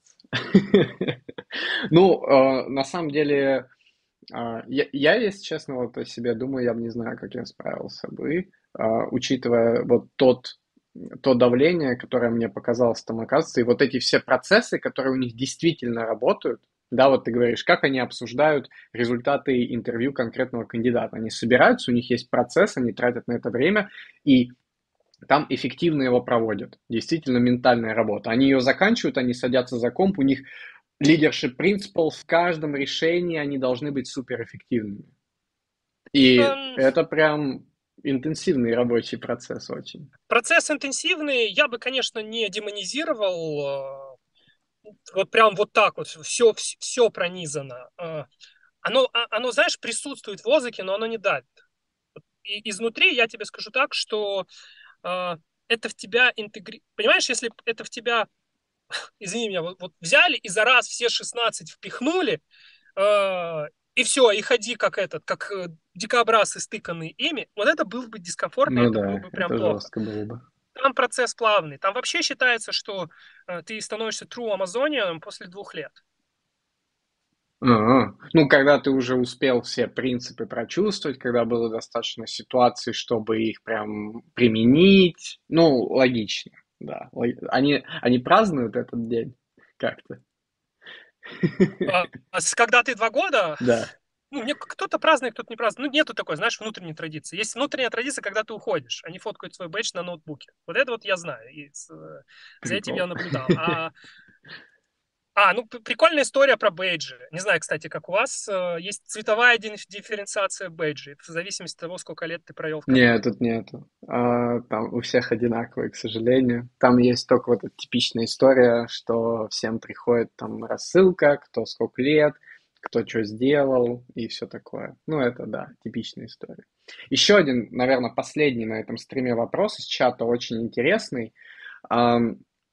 В общих, я понимаю, что это большая тема, в общих чертах хотелось бы э, у тебя это спросить. Э, по поводу интернатуры в Amazon для молодых инженеров, насколько сложно человеку, у которого вообще вот нет опыта, э, залететь в Amazon на позицию инженера, вот самую джу, джу, джуновскую позицию занять? Что, ну... Ты, ты интерн спрашиваешь. Ну, хорошо, да, на, на интерна. Вот как попасть на интерна в Amazon? То есть какими в, в общих чертах знаниями нужно обладать? Что у тебя должно быть? Чаще всего, если мне память не изменяет, я могу здесь э, быть не супер объективным, но из того, что я видел по интернам, это выпускники вузов. Угу. Э, технических вузов чаще всего. Если мы говорим об инженерных позициях, если это там бизнес-новые, продуктовые, там могут быть и не, и не технические вузы. Но позиции интернов – это четко сфокусированы на тех, кто final year, либо pre-final year, и они два года могут приходить на три месяца в интернатуру. А если джун? Джун – это нету софтвер-инженер. Просто, L-F-O. Да. Как, как для всех. Даже а если у тебя опыт два-три года. два-три года. два-три а. года опыта должно быть. Ага. Это такое вот. Кажется, оно там есть.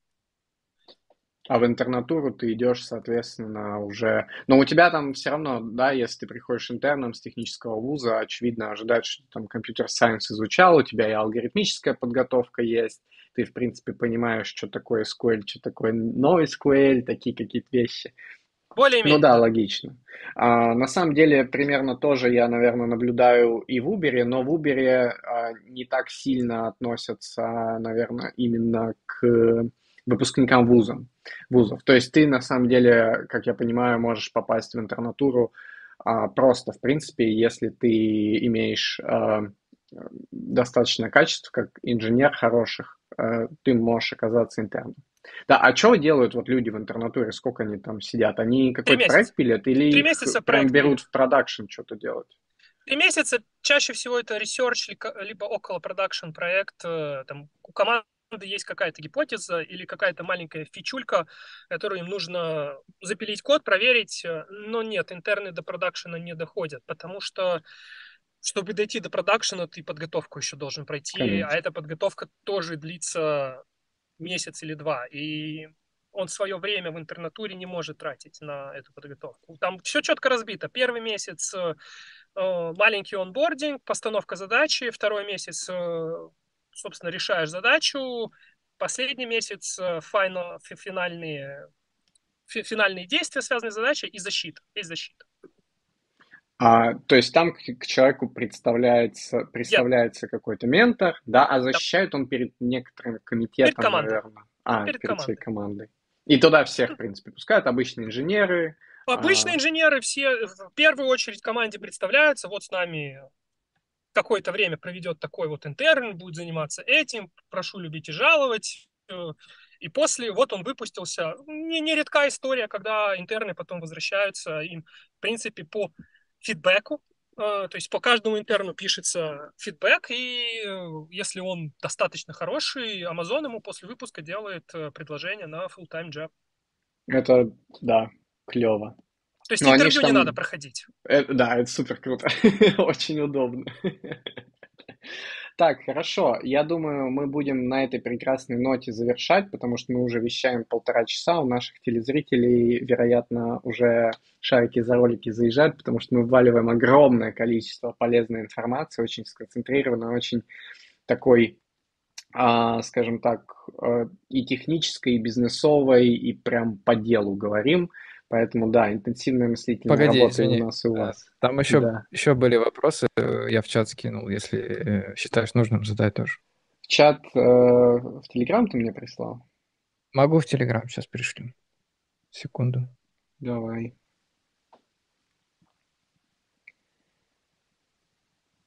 По-быстрому попробуем. Что по зарплате? Ответили. А, а, бывало ли такое, что после собеседования предложили больше зарплату, чем ожидал? Олег, у тебя бывало такое? У меня бывало, честно скажу. Ну, вообще, работа с оффером после того, как его дали, это точно такой же процесс внутри твоего пути в карьеру обязательный. И да, можно работать, можно пробовать себе брать больше. Может быть, это будет не в базовую зарплату, может, это уйдет в бонусы или, или в, в эти в акции. В принципе, если вы понимаете и чувствуете, что вы ценны, а вы это почувствуете, то есть рекрутер вам даст это понять, как минимум начать разговор. Вас никто из этого скажет, ну, конечно, в разумных пределах. То есть, если вы захотите икс два от того, что вам предложили, но, наверное, там уже рекрутер замахает большим красным флагом, типа, ребята, что-то тут не то. А так, в разумных пределах. Плюс, если у вас есть обоснование. Ну, то есть, если это не просто так, знаете, такая-то «хочу». То, что вам предложили, вы понимаете, что жизненные обстоятельства... и вы не сможете все свои обязательства покрыть из-за этого. И вы это прямо говорите. Здесь прямой, честный разговор всегда лучше, чем какие-либо увиливания, тем более на этом этапе. Вы уже друг к другу подошли. Смотрите, вот такой момент я слышал у многих э, эйч ар-ов и тех, кто советует, э, ну, помогает проходить интервью. Очень хорошая мысль. До момента оффера вы в позиции, э, когда ну, как бы компания в сильной позиции. В момент, когда пришла оффер, вы в сильной позиции. с этого момента все, они согласны вас брать. Они закоммитились. Вы... Да. да, они закоммитились. Разыгрывайте эту карту, если действительно есть основания. Да, это то, о чем мы да, очень много везде беседуем. Это очень важно. И, к сожалению, не все знают, что, оказывается, ты можешь это делать. Люди часто думают, что, о, слава богу, мне хоть что-то предложили, я соглашусь. А... Я вот пытаюсь вспомнить, извини, из моей истории, кажется, я себе поднял этот э, бонус-пэк чуть-чуть. У меня было два оффера. То есть у меня был оффер от Amazon. Да, это оффер. Да, круто. А какой второй был? Delivery Hero. А, ну это я не слышал про такую это компанию. Немецкий, и сейчас немецкая компания, которая занимается черной кухней, доставки и же с ними. Они работают на Middle East. Они, я понял. Зонтичная компания, у нее много там брендов, которые, скорее всего, может быть, ты даже их слышишь. Может, даже ты mm-hmm. их ешь, но ты не знаешь, что это они. Хорошо. Еще у нас очень много вопросов про языки программирования, но я их постараюсь консолидировать в, как... в какие-то два. Первый вопрос. Ты в Амазоне, ты сказал, что ты последние три-четыре года писал на Go. В Амазоне, соответственно, ты на Golang писал, если приходилось писать. Ну, давайте так. В Амазоне я код писал только для себя в рамках обучения и всего остального. Моя, мои сто процентов моего времени и фокуса э, я управлял. Mm-hmm. Э, код, который я писал, это были, как я же говорю, я подтягивал эй дабл ю эс себе на внутренних курсах, и там у меня была гошечка. Потом мои внутренние, про... внутренние, в смысле, мои собственные проекты, которые мне интересно играться, я тоже ногой это делал. Э, я понял. Большое... Большое количество Амазона э, — это Java. Mm-hmm. Прям большое количество. Но тут надо понимать, по-хорошему, может быть практически любой язык из сейчас популярных, потому что каждая команда имеет право выбрать любую технологию, которую она считает нужной, если она докажет целесообразность этого. Mm-hmm. этого но они выбирают Java, наверное, потому что, в принципе, весь Amazon, ну, не весь, но много сервисов на Java, много, наверное, внутренних решений. Переиспользовать много чего да, можно. Да. Ну, логично, в принципе. А еще спрашивают, может быть, вот у тебя есть инсайты, частый вопрос мне задают. Вот у тебя есть опыт на C-Sharp, насколько в Big Tech компании вообще можно найти позиции, где вот... Хотя... Я уже понимаю ответ на этот вопрос. Вот если ты пишешь на C-Sharp, есть ли у тебя возможность попасть в Big Tech? Ну, очевидно, есть, потому что там нет привязки к языку никакой. Да, в принципе, приходи. Есть ли какие-то сервисы, может быть, ты знаешь, которые в Big Tech компаниях делают на C-Sharp? Я знаю, что Microsoft, в принципе, делает огромное количество продуктов на C-Sharp, потому что это их язык, соответственно, там все по факту на C-Sharp. Да, но в Amazon ты, я не знаю, встречал, нет, что там на C-Sharp. Я знаю, что часть эй дабл ю эс-овской команды контрибьютит в шарповые либы. Ну, то есть в либы, необходимые для работы с их сервисами. Там есть. Вообще, экосистема .дот нет фреймворка — это такой жесткий enterprise, из того, что я помню. Legacy код многих банков написан на .дот нет. Старый финтех, который... финтехом стало только недавно, а до этого были динозавры банковского сектора и других финансовых услуг, я думаю, там можно будет найти кучу всякого, всякого шарпа. Прям да, вот это точно. Много-много. Соответственно, еще один вопрос а, по поводу продолжения этих языков. С каким языком идти в Big Tech вообще? Ну, я, наверное, могу даже со своей стороны сказать, что сегодня там популярные остались, какие Golang, Java, вот C-Sharp, JavaScript, Python. Что еще я забыл, что может подойти из такого, на чем собес можно прикольно пройти? Ну, Rust какой-нибудь сегодня еще залетает и в Big Tech работает, всяких Data Science и что они там еще делают. По нему, по нему материалов маловато. Ну, вот основные, наверное, такие вещи. Но даже если, наверное, вы писали на пи эйч пи, то где-то вы собес, главное, пройти, но там вам просто придется на другом чем-то писать. Я вспомнил. Я вспомнил одну штуку. Где-то в недрах работающих систем Амазона можно еще, говорят, бывалые люди говорят, что можно еще найти куски перла. И там на этом перле иногда, кажется, стоит очень-очень что-то серьезное. Да, я слышал про такое в Uber тоже. Но я не уверен, что это есть сейчас, но мне рассказывали, что кто-то из старожил приходили, и они на Perl что-то делали. Но из наших э, подписчиков, наверное, никто уже не знает, что такое Perl. Но от Perl, конечно, Perl в свое время сейчас уже не особо прет, наверное. А еще один, а, это не вопрос, говорят, гость очень приятный, а Влад как всегда. Камень мой огород. Комплимент, Олег, твой. Ну, я думаю, это напоследок. Тут еще, на самом деле, много вопросов. Но у нас, нам уже надо завершать. На самом деле, мы довольно долго вещаем. Вообще, Олег, хотел поблагодарить тебя за эту замечательную совершенно беседу. Было очень интересно, образовательно, я уверен, не только для меня, но и для всех наших дорогих телезрителей. Кстати, интересный вопрос, сколько их у нас собралось.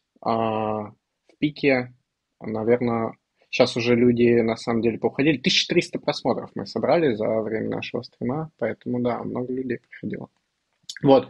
Но хотелось бы еще подчеркнуть, что, опять, мы не в первый раз, точнее, мы в первый раз собрались, но не в последний, и очень скоро мы, тоже можно анонсировать, мы сделаем подкаст с крутым звуком, в крутой локации, тоже все это запишем, будет очень классно. Поговорим на множество разнообразных тем и будем продолжать это делать, это делать, развивать наш фит, нашу коллаборацию. Спасибо, Олег, было очень-очень круто. Я спасибо всем зрителям, кто были с нами. Спасибо, ребята, вам. Да, было очень круто, лампово, очень, мне кажется, было интересно и полезно. Увидимся с вами очень скоро. Готовится огромное количество уникального совершенно контента, готовятся коллаборации. Буквально завтра мы уже одну вещь записываем с небезызвестным персонажем. На следующей неделе записываем с Олегом опять. Будет жара, конечно, лето. Вот только сейчас наступает, потому что у нас начинается жара. Так что увидимся с вами.